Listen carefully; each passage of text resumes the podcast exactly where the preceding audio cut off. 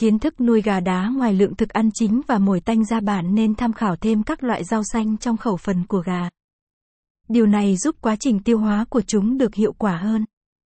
Hoặc các loại rau nên chọn như là bí đỏ, rau muống, rau cải, giúp chiến kê có thêm được lượng vitamin cần thiết. Hoặc nếu như bạn muốn chăm gà đá theo cách bổ sung trực tiếp các vitamin hoặc canxi thì có thể sử dụng các thuốc dạng viên để trộn vào thức ăn. Tuy nhiên sẽ phụ thuộc theo từng giai đoạn của gà để tiến hành bổ sung dưỡng chất như thế nào là hợp lý. Nếu bạn có ý định bổ sung thêm dưỡng chất cho chiến kê thì nên tìm hiểu và tham khảo một số loại vitamin cần thiết cho quá trình phát triển toàn diện. Đừng quên cho gà uống nước đều đặn hàng ngày giúp hoạt động trao đổi chất diễn ra nhanh hơn.